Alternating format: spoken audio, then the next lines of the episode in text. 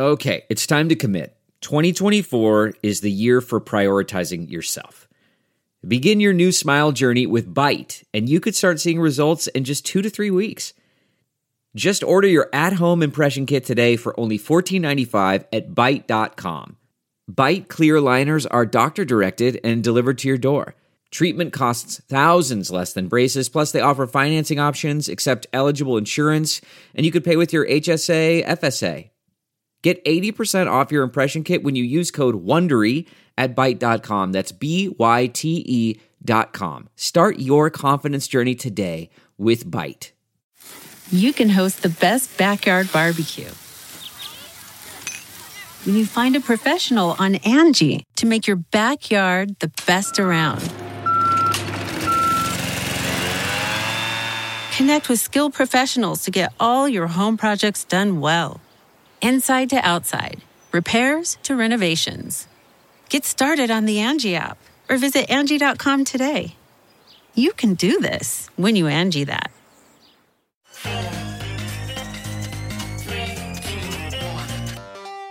Welcome back to The Breakdown with me, NLW. It's a daily podcast on macro, Bitcoin, and the big picture power shifts remaking our world. The Breakdown is sponsored by NYDIG and produced and distributed by CoinDesk. What's going on, guys? It is Wednesday, September 1st. Welcome to, if not fall, the beginnings of the beginnings of fall. My favorite season by a lot. So today we're going to be talking about Twitter, who is rumored to be bringing Lightning payments to their app for tipping. When I dug into this, however, I thought that it was really important to give some context. We're entering into a moment, a phase in this market cycle where you're likely to hear a lot about how far behind Bitcoin is technologically, how fast everything else is moving, why none of the cool new things in crypto are being built on Bitcoin. You might already be hearing some of that. I think it's really important to put this in historical context and also to talk in terms of what the real goals of different crypto systems are and what the trade offs they're willing to make for them. To do that, let's go back a little bit.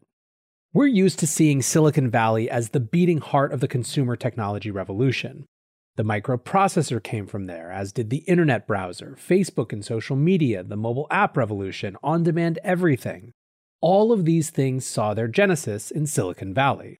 For those who haven't lived there or spent a bunch of time there, Silicon Valley already has landmarks to innovators past. Bucks of Woodside, the famous breakfast spot where billions in venture deals have been done. Sand Hill Road, which is synonymous with the offices of venture capitalists. The original Twitter office in South Park in San Francisco's Soma, and so on and so forth.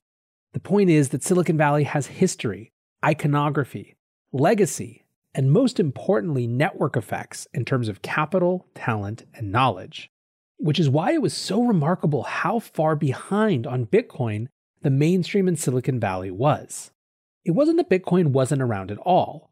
It's that it wasn't around much until 2011, 2012, and when it did come around, the vast majority of mainstream entrepreneurs and VCs who noticed it at all viewed it as mostly just one of a slew of payments technologies then springing up. It was something you could use as a novelty, at Coupa Cafe in Palo Alto to pay for your coffee while you pitched a VC.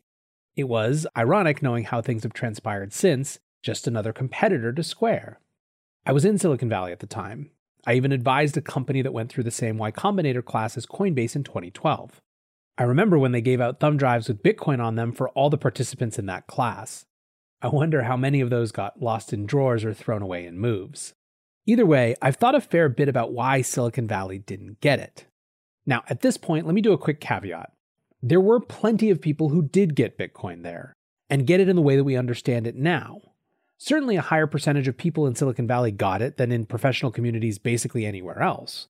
My point, though, is that for a place that was the beacon, the center place of technology innovation, a far smaller overall percentage of the community got it than you might otherwise expect.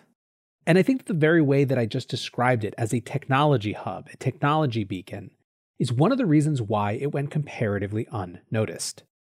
If you're Silicon Valley, you see everything through the lens of disruptive technology. Disruptive technology in particular and what it means for consumer behavior. Bitcoin did have disruptive technology. Solving problems like the double spend problem that had evaded early pioneers in digital money for decades is nothing to slouch at. But ultimately, Bitcoin's revolution is not primarily a technology revolution, but a monetary revolution. Its fundamental shift was replacing human coordination of money systems and human validation of money exchange with math and rules based systems. Another way to put it, the problem that Bitcoin was designed to solve, i.e., how to transfer value without trusted intermediaries, wasn't necessarily a problem that Silicon Valley was concerned with. In fact, what Silicon Valley was concerned with was how to transfer value more quickly and conveniently. This is in some ways a cousin of the trusted intermediary problem, but in other ways, kind of the opposite. In many circumstances, better intermediaries, more centralization, are a solution that Silicon Valley presents to improve convenience and ease. Even more than that, most in Silicon Valley certainly weren't concerned with questions of the debasement of money or negative externalities of monetary policy experiments in the wake of the great financial crisis. One really interesting thing that I've found about Silicon Valley, particularly the VC class, is that there's often a surprising lack of macro contextual understanding. They know their business of new technology incredibly well. The best have developed pattern matching for who and what is likely to win and are willing to take enormous risk, so this isn't a knock on that.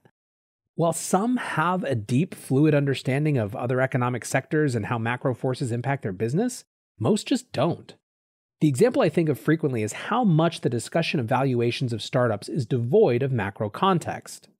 Most of the conversations I used to have about that were simply about whether it was just the Y Combinator effect inflating valuations. What was missing was a larger analysis of the fact that in a world where low interest rates suppressed traditional paths to yield, every category of investor was being shunted farther along the risk spectrum to seek yield. In other words, way more people and company were becoming VCs, meaning there was more capital available overall.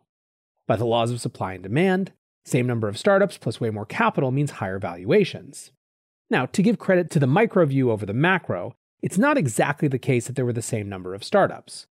Accelerators like Y Combinator certainly have the effect of hyper concentrating all those new dollars chasing the same relatively small number of very hot deals. So there are both macro and micro factors at play. But still, my point is that in these early days of Bitcoin, you just didn't have a fluid conversation in Silicon Valley about things like currency debasement and central banks gone wild. And so a lot of what made Bitcoin different and special went ungrokked.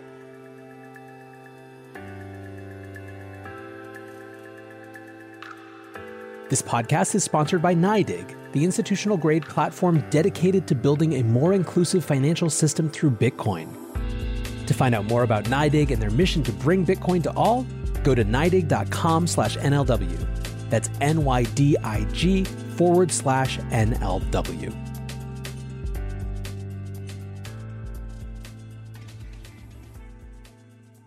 There was also the other part that I wonder how big an impact it had, where Bitcoin pretty aggressively subverted the Silicon Valley power system. Satoshi never did a roadshow on Sand Hill, never applied for Y Combinator or did a pitch day. Bitcoin didn't try to network at the Rosewood or the Battery or play any of the Silicon Valley playbook at all. It just, all of a sudden, existed and started being what it was. The ecosystem that formed around it was organic and incentivized by the base design of the incentives of the network itself. Now, a cynical take would be something like VCs recognized this as a threat to their power, and so purposefully avoided it or invested in payments competitors. I'm pretty skeptical of that. Whatever critiques one has of VCs, of all the forms of economic power out there, they tend to be the type with the best sense of who and what is likely to disrupt them, and the most nimble ability to try to shift approaches before they are made irrelevant.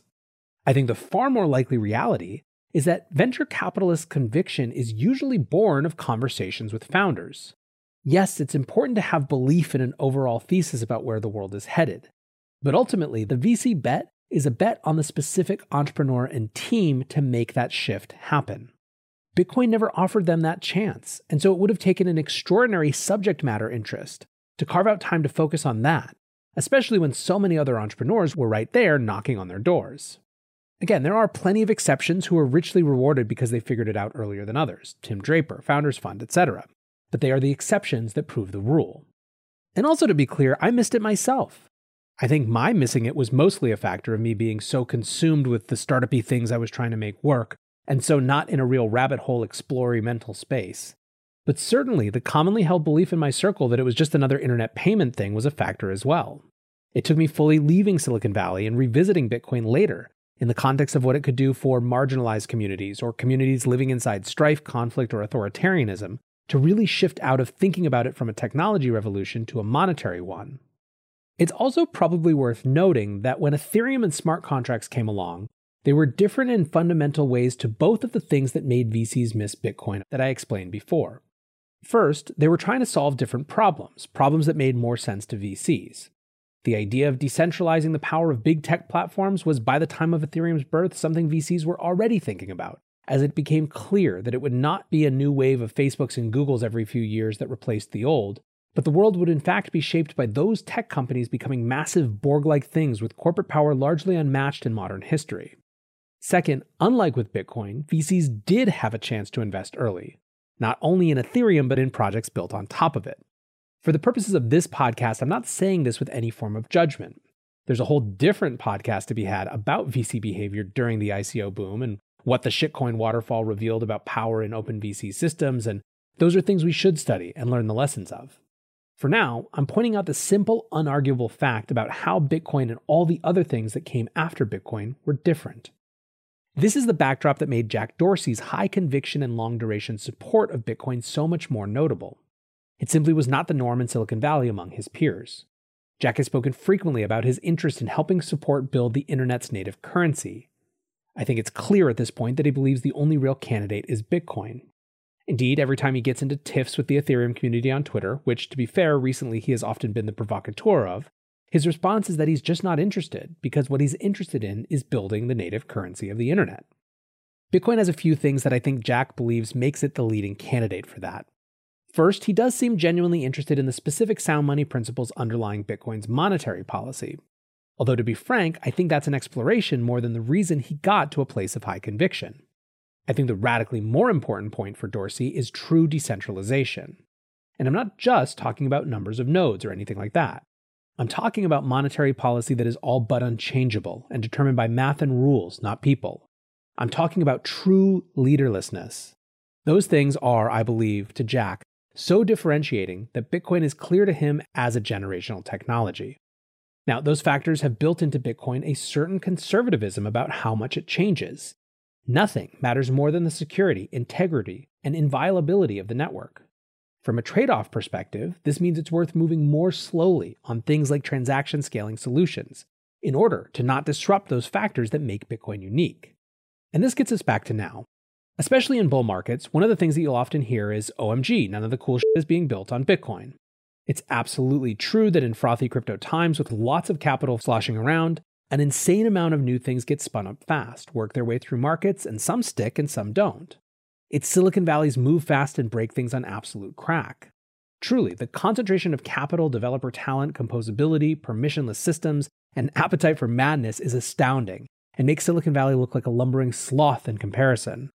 There's a lot to be said for that, many things I find interesting, and that I believe will likely come out of it.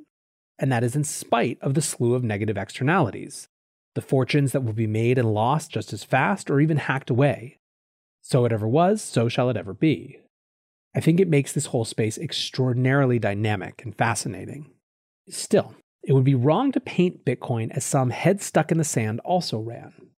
The things that it cares about and the things that it's trying to accomplish are simply different than those of all the things that swirl around. The game that it is playing is a very, very long game that views success in terms of decades. What matters then is not if, after the end of this cycle, DeFi on Bitcoin or Bitcoin NFTs are mature and caught up to their cousins on other chains.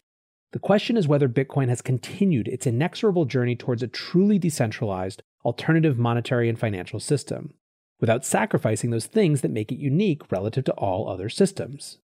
To someone like Dorsey, another way to put this is whether it progressed on its way to being the internet's native currency. That's the real context for the news, which isn't even really news but a leak. This morning around 3 a.m., Alessandro Paluzzi, a frequent tech leaker, leaked an image ostensibly from Twitter that would add a Bitcoin option to existing nascent tips feature. Here's everything it says Receive tips in Bitcoin. Bitcoin is the world's first widely adopted cryptocurrency. It's a new kind of digital money that lets people securely and directly send money to each other on the internet. What is the Lightning Network? The Lightning Network is a technical innovation that allows for faster payments with lower fees than Bitcoin's primary network. Set up your wallet. We use Strike to generate Bitcoin Lightning invoices, so you'll need to connect your account to accept Bitcoin tips. Secure cryptography. Bitcoin is built on a secure technology called the blockchain. It works on a distributed network and uses the same level of security that banks and the military use to encrypt their systems. In terms of whether this is a valid rumor, well, Mac Rumors says that the current Twitter beta indicates that this service is indeed being tested. It's also not that surprising. In July's second quarter earnings call for Twitter, Jack Dorsey said that Bitcoin would be a quote, big part of the company's future.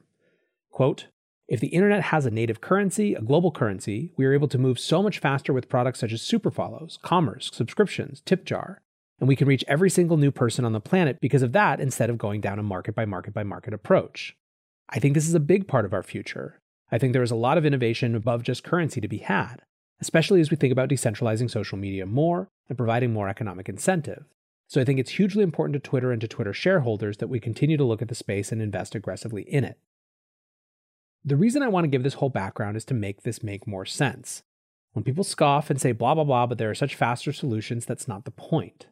The point here is what principles one wants their money, their future money, their internet currency native money to have. The point is, for someone like Dorsey, as I described before, this slow, inexorable march to Bitcoin becoming an alternative monetary and financial system without compromising the things that make it unique and distinct along the way. Other chains, other currencies have their arguments for why they make better candidates. But what we're talking about is Bitcoin's argument and why people like Dorsey find it so credible. The real news here is one more inevitable step on its journey. Until tomorrow, guys, be safe and take care of each other. Peace.